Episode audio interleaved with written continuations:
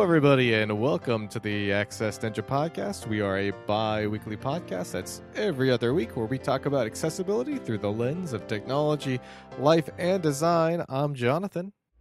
And I'm Rachel. How are you doing today, Rachel?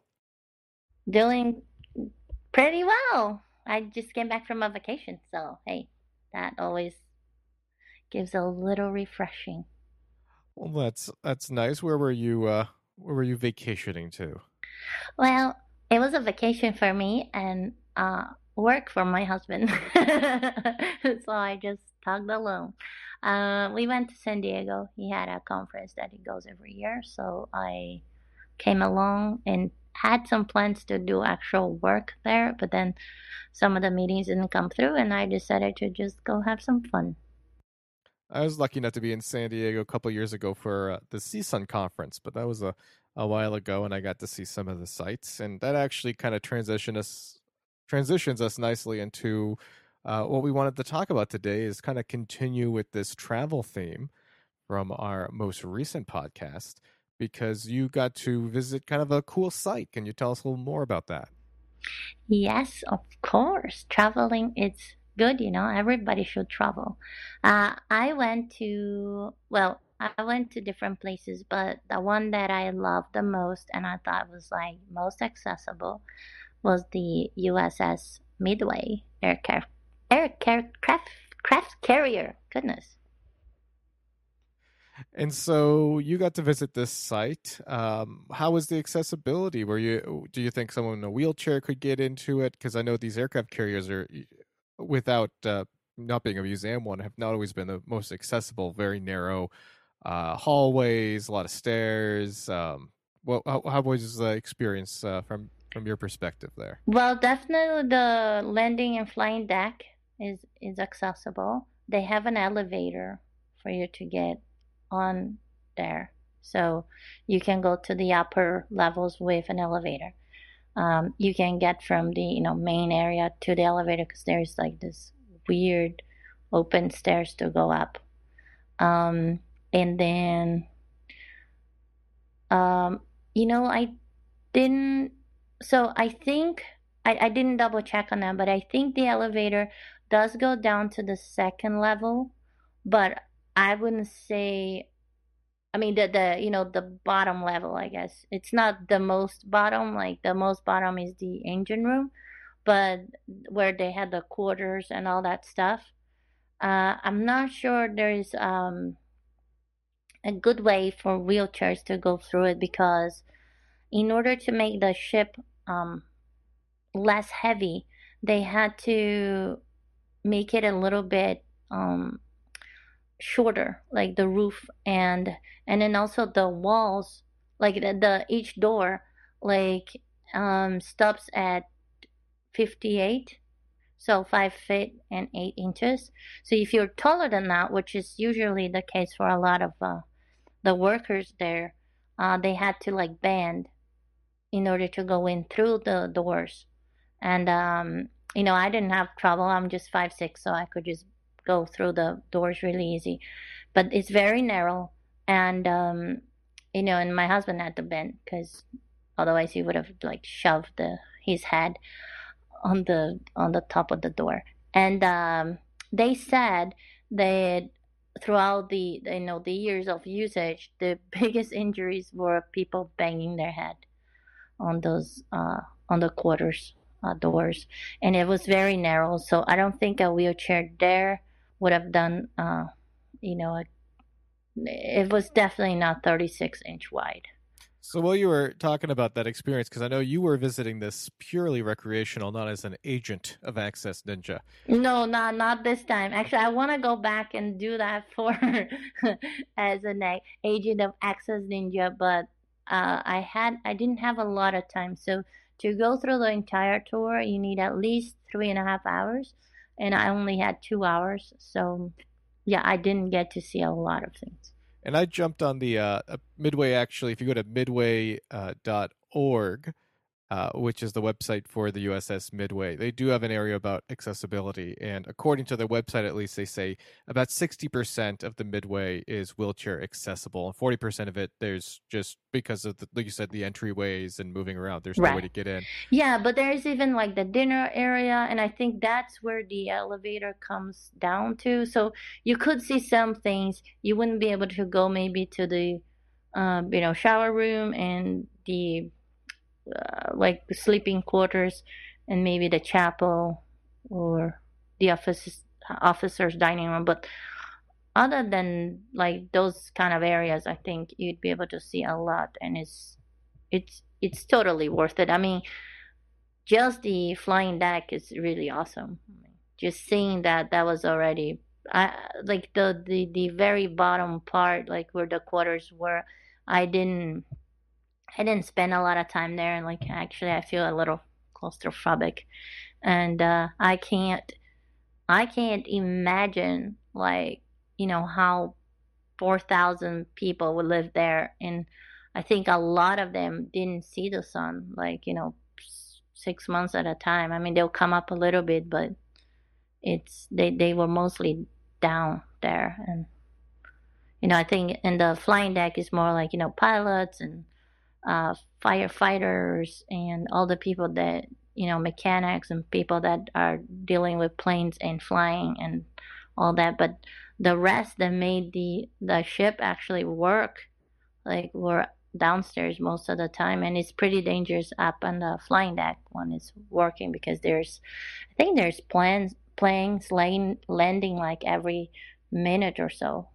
And one of the things we talked about those doorways, those entries that are really tough to get through. Uh, if you're a wheelchair user, if you're just entirely in a wheelchair user, you can't get through those areas. It's very hard for them to modify them. They they generally have these built up so they can. And, and I don't know the right term off the top of my head, but they basically have these big doors that can be closed and be watertight seals in case during a a battle uh, they start to take on water. They can actually close off entire floors, entire uh, rooms and so those types of entryways are uh, just generally not very wheelchair friendly. Although if you do have some mobility difficulty you only need limited wheelchair access they can uh, they can loan you a wheelchair and you can maybe do some limited walking. So just because uh, you have got some mobility difficulties doesn't mean you can't enjoy quite a bit of that museum it sounds like. No it's, it's incredible and, and i would say is one of the most accessible museums i've been around. Um, they also have uh, oh they they also said that sometimes they have to uh, seal those doors because if the fire starts somewhere you know to contain fire and all that stuff. So oh, it's, sure. it's for water and fire.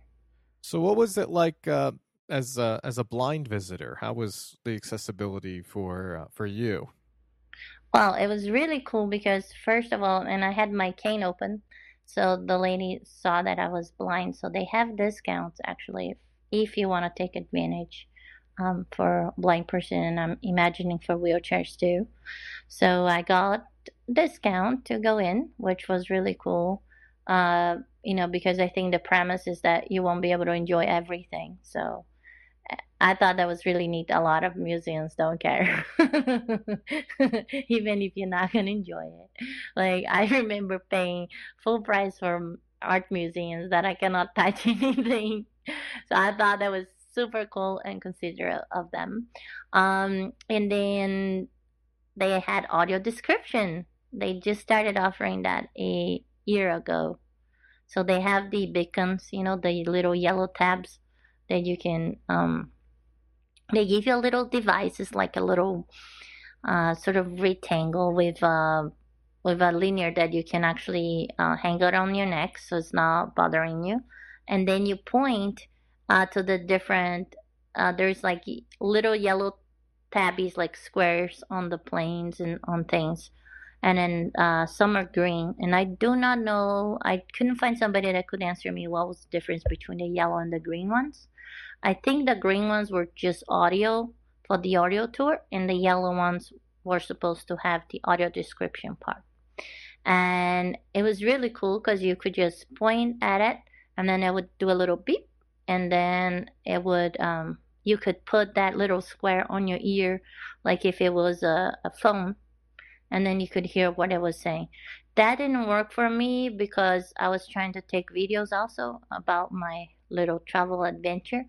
And um, so, you know, I couldn't hold the the little rectangle device plus my phone plus my cane. I needed to be one of those Indian deities that have like eight arms. Um, so I got a headphones. I had headphones on my backpack, and um, it the device has um, you know a jack, a headphone jack. So that made it that really made it work. And then I could just go walking around, and they had excellent audio description. So when I got to the uh, flying deck, you know, it, um, it gives me the description of how the planes are laid out and what do you see, you know, in front of you, behind you, to the right and left, and all that. So that was pretty cool. Of course, they do describe as you know starboard and and you know like kind of like Navy talk. So if you don't know what that means, you would know which one is the right and which one is the left but it worked out. And uh, oh, they had also a simulator, but uh, I couldn't go in the simulator all by myself, so I didn't do that. Now, when you were telling me about this trip and accessibility, I, I made me think about my trip uh, a couple years ago. My wife and I went to Hawaii and we went and visited the uh, Pearl Harbor sites. There's a, a couple museums that are there and we were also uh, impressed with some of the accessibility that they had and which is why we wanted to talk about this some of the things that they had there that i thought was interesting they had an audio tour uh, like you uh, similar to what you were describing and uh, most of the pearl harbor area is wheelchair accessible they do have a submarine uh, i think called the bowfin that is not. You can see a lot. They have a whole museum area for it, highlighting it, photos, details, the history. But actually, walking through the actual submarine, uh, you're not gonna be able to get in there with a with a wheelchair at all. It's very narrow. It's very short, and all of the uh, different sections have to be moved through. You have to go through a lot of stairs and a lot of very narrow doorways. Uh, but they do have quite a bit on that site that someone in a wheelchair can still uh, enjoy if they're going with a with a group or they even if you're going by yourself there's plenty of things to see there what i really liked what i thought was interesting that stood out to me was all they have a bunch of maps this is around the uss missouri uh, they have a lot of these uh, visuals they have these scale models uh, they have these large maps and all of the maps uh, were tactile and they had a brailled version of it underneath the full size maps. They'd have a smaller braille version. Uh, it looked a lot like some of the tactile guides that we actually make at State Services for the Blind. When we have to do like an illustration of like a cell, they'll make a, a a 3D or a bumped model for that.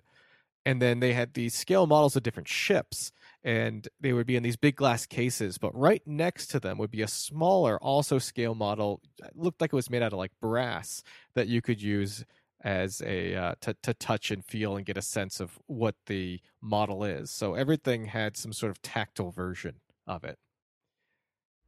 That would be so cool because that was the thing and i didn't find a model and of course that thing is huge i didn't go through all of it but i wish if there was one little like you know miniature of the midway it would have totally given me a general idea of what you know it was really hard to to to make up in my mind like how it all looked together because it's huge yeah because these are yeah these are really really giant ships and to understand the shape and the sections and especially the uh the upper decks and and how everything's laid out having those miniatures that you can freely touch and manipulate i think was a great way of of making that more accessible. I was also impressed and it could have been because they were new but the maps uh, the tactile maps were were very robust uh, when i went to disney world uh, a couple years ago they had a tactile map that was all worn out and so it was practically useless yeah, people. Well, like for example, having something made of metal like brass and stuff that will stay, you know, great throughout the years. But sometimes they make like little, you know, mock-up miniatures out of materials that if it's touched over and over again, especially not by blind people, right, by kids and all that stuff that bends and breaks. I, I don't remember which museum I was at, and I remember that half of the stuff there that supposedly I could touch, it was already not, you know, somebody had already bent some parts, and it was not made for for rough touching. Yeah, the map I'm thinking about was specifically at Epcot, and it was near where you start to get into the the world's showcase, which is mm-hmm. these little little fake towns from like Paris and London and all these types of places. And this thing had like a basically it was like a big picture map. You could look at it and looked like a just a big version of their paper map, probably about mm-hmm. maybe three or four times the size. So very very big. And they had used just I think a a, a layer of like plastic that they mm-hmm. had used to create all of the bumps. And if you touched it, it was in in the center so in the center moving out you would have think it was perfectly smooth because it was completely rubbed off from the center and the only way you could tell that it was originally a tactile one is on some of the corners you could still feel uh, the tactile uh, bumps yeah. and you could and there was braille there you could see it was braille but the dots you know like half the dots would be missing so the braille was just gibberish yeah and you also have to think because you know especially in place full of kids like kids love braille and then they love to push the dots down. Oh yeah. You know, they think it's very interesting and they don't understand that you you push one dot down is a completely different letter. So Exactly. Those things.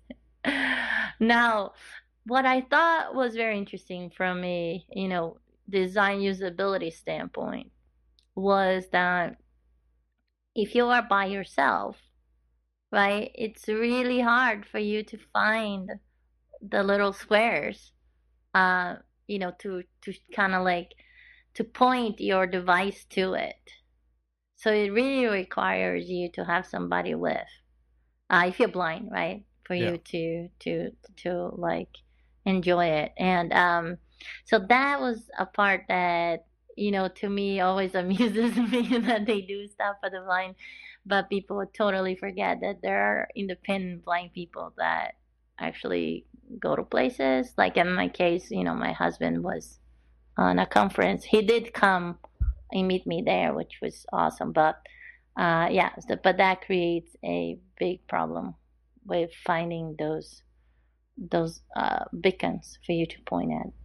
There's a couple museums here and there, and they use either Bluetooth beacons, so the wireless beacons, so that the device knows you know what room you're in as you move around, and that makes it so you can be a bit more independent. Uh, I think there was a museum I visited uh, in oh Philadelphia that had their audio tour was designed like that. So you would enter the area, and on their audio tour there would be a device that you could basically there'd be like a next button and it would play all the audio tours that it knows are in the area. So you could get a better idea. It wasn't automatically playing but it would only give you options for the room or section you're in so that you could do that more independently. But there are a handful of ones with just full on Bluetooth functionality. In fact, the iPhone has the capability of doing it. And there's a couple of museums, and I don't know the specific ones right now, that you can download the app and use your phone and its app and its Bluetooth uh, to basically move through the museum and have the correct audio tour play when you got close to a particular exhibit. And to me, like as a aspiring YouTuber, uh, I think that would be the best, right? Because now I know that it starts reading about the, you know, F4 Phantom, uh, you know, Phantom 2 airplane when I'm near to it. Because if it's next, you don't know what to point and what to show, right? So, uh, and I remember that because that was one of my favorite uh, audios.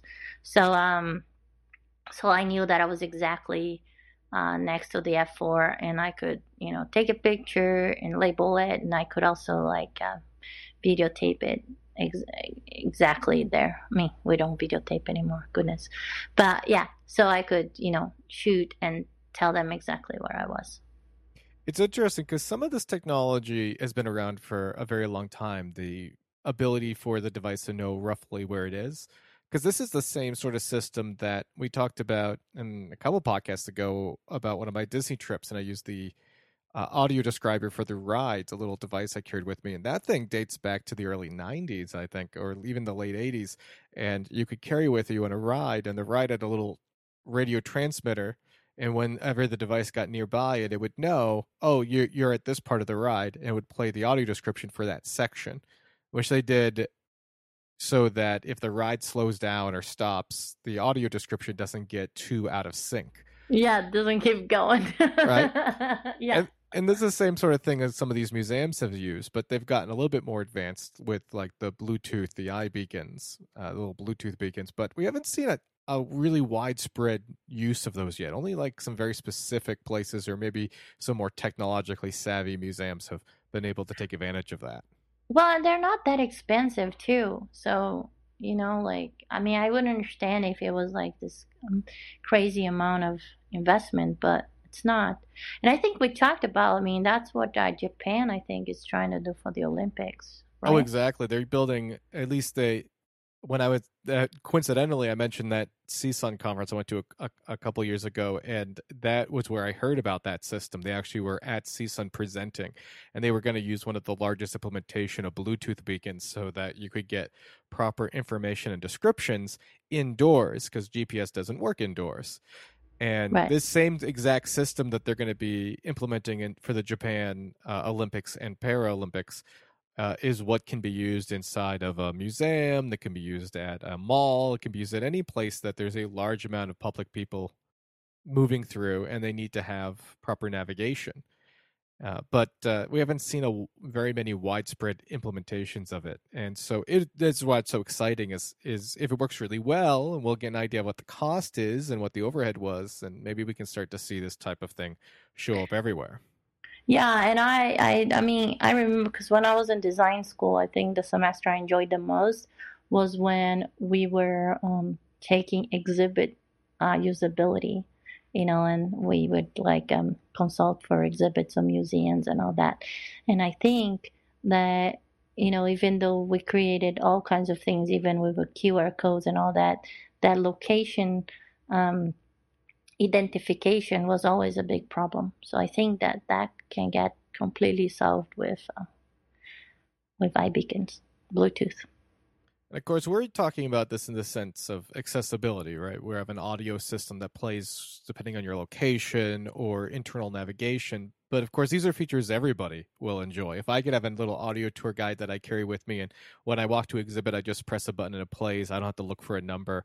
That's just a better user experience. If I have the ability to go to like the Mall of America, there's giant museum, and then open up the app and have it give me turn by turn directions to my next location and it doesn't get confused at where I am. That's a fantastic new navigation tool. Or if I'm at a, a college, a large college campus that I've never been to before, I need to find my way to a classroom and I get into a building and the directions keep working.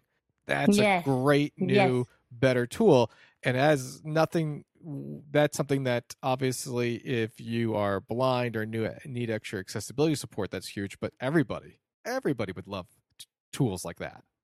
Yeah, no, and that always fascinated me, you know, because airports and malls and campuses. Like I, I used to do a tactile map project for the University of Kansas, and I remember that I was so frustrated because it wasn't just the, the, the navigation issue there wasn't just for blind people, but it was a big problem even for people that came you know, the first time on campus, or it, it's a beautiful campus, but it's not an intuitive one at all. And um, and you know, at that time, beacons weren't that easily. Um, you know, it it wasn't something that you could install that easy. And I think that now it is, and, and it opens this whole new opportunity.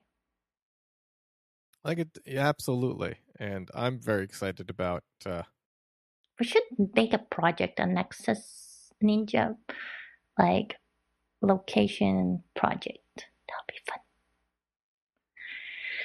Yeah, and um, and you know, and I went to the USS uh, North Carolina, I believe is the name. Uh, it's uh, it's in North Carolina, of course, and um, you know, and and and it's just a battleship. It's not a air car air carrier, craft carrier, but um, it did. You know, it it didn't have audio description. Now they did a great job.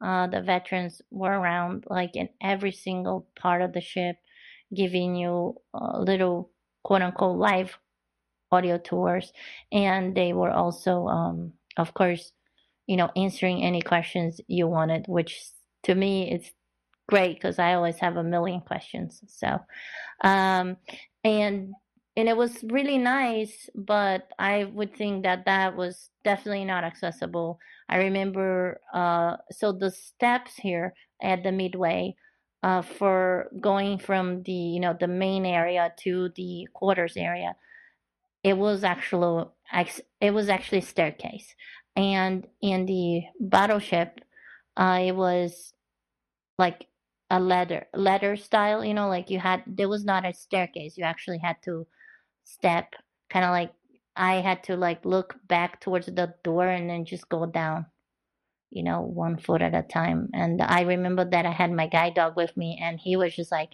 there's no way i'm doing that. And he didn't. So I left him upstairs with a friend.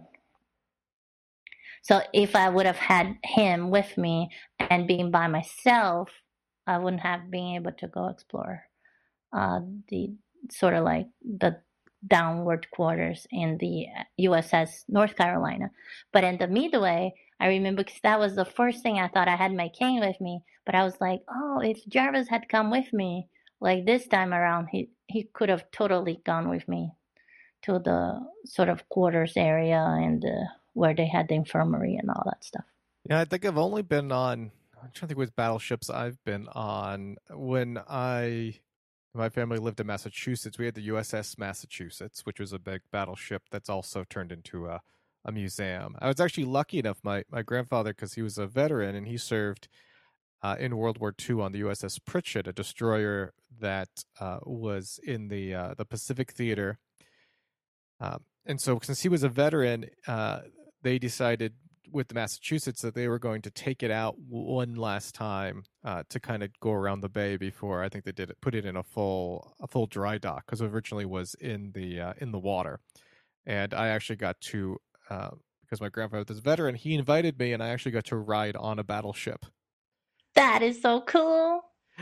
So that was amazing. But like like you said, it's a very narrow, lot of stairways. These things are, um, you know, if you're going to turn to museum, accessibility is always a challenge there, and uh, they are they but they are huge, and they you know we still have battleships out there, and and these things, the ones these museums are part of these major conflicts that make up uh, our history, and it's good to be able to visit these sites and reflect on the people who served on the ships and uh, the role they played uh, in these different conflicts, and they should be as accessible as they as they can be. And it's it's it's good to hear, especially with the um, with the Midway Museum and the work they've done with Pearl Harbor, that they maintain accessibility. Of course, accessibility is exceptionally important because there's a lot of vets who want to visit. And a lot of vets have uh, major injuries that uh, give the that can result in a in, in a disability that puts them in a wheelchair you know damage to the legs uh, uh, many of the veterans of you know some of the foreign wars are older and we want to give them uh, access to this history uh, as much as anybody else it's it's very important and uh, it's good to see the commitment that these sites tr- try to make and and the what we can probably do to make them even better as we get better at engineering and figuring out accessibility challenges you know what was funny though? It I think they just installed the um, audio description less than a year ago, and they have the audio, uh, you know, the audio tours, and they have all kinds of languages. It's really cool. Like they have Mandarin, Japanese, um, Spanish. Um, they have I don't know. I can't I can't remember the whole list, but I was impressed. It was like at least like 12 languages. And um, the funny part of it was that somehow, wherever how mine got set up, it had the audio description in English when I got to the audio description. But when I just got the audio tour part, you know, that just said like what everybody else would get, mine was in Mandarin, so I could hear the English and then the translation of Mandarin on top. So I was uh, laughing really hard, and I'm sure it was just a syncing thing, you know, that happened. But it was funny. But I didn't have time to go back and switch. I'm sure they would have given me a, a different one if I had time. When uh, when my mother and I were in in Paris on our trip, we we went on a boat tour, and they were playing over loudspeakers the different tour information as we were going down uh, going down the river and i think i counted eight different languages there and uh, it's we talk about accessibility we're using the word accessibility in the context of of disability but accessibility can also be used as a term to bring in different peoples you know to be able to enjoy something and having access to these other to a variety of languages because these major conflicts they're world history right world war ii is a world history and yes. these ships that served in them are a relic for everyone to enjoy and so having access to uh, different languages so everyone can visit it on their in their native language uh, which is easier uh, is very important as well i agree I agree. It's like uh, when my uh, when I worked on my thesis, I did make a lot of what I call cultural access. And you know, I think when we talk a lot about blind accessibility, we're talking about information access and and you know wheelchair. We're talking about physical access, but definitely there is a cultural access component. And sometimes you know using a symbol uh, that doesn't translate across cultures, then it means that it's not accessible because they wouldn't understand what that means. Well, I think this was this was a, turned out to be a pretty fun topic. I think it was. Let's travel more. and uh, and I want to say they, you know, they're doing a great job at Midway, and it's totally worth it to go see it. Well, that is excellent. Well, I think with that we will uh, we will wrap this up. Um, I hope you enjoyed this episode. We'll post some show notes, some links to some of the uh, accessibility sections of those various museum sites. If you've got feedback for us, please give it to us at feedback at access.ninja. And, uh, you know, be good to each other, all right?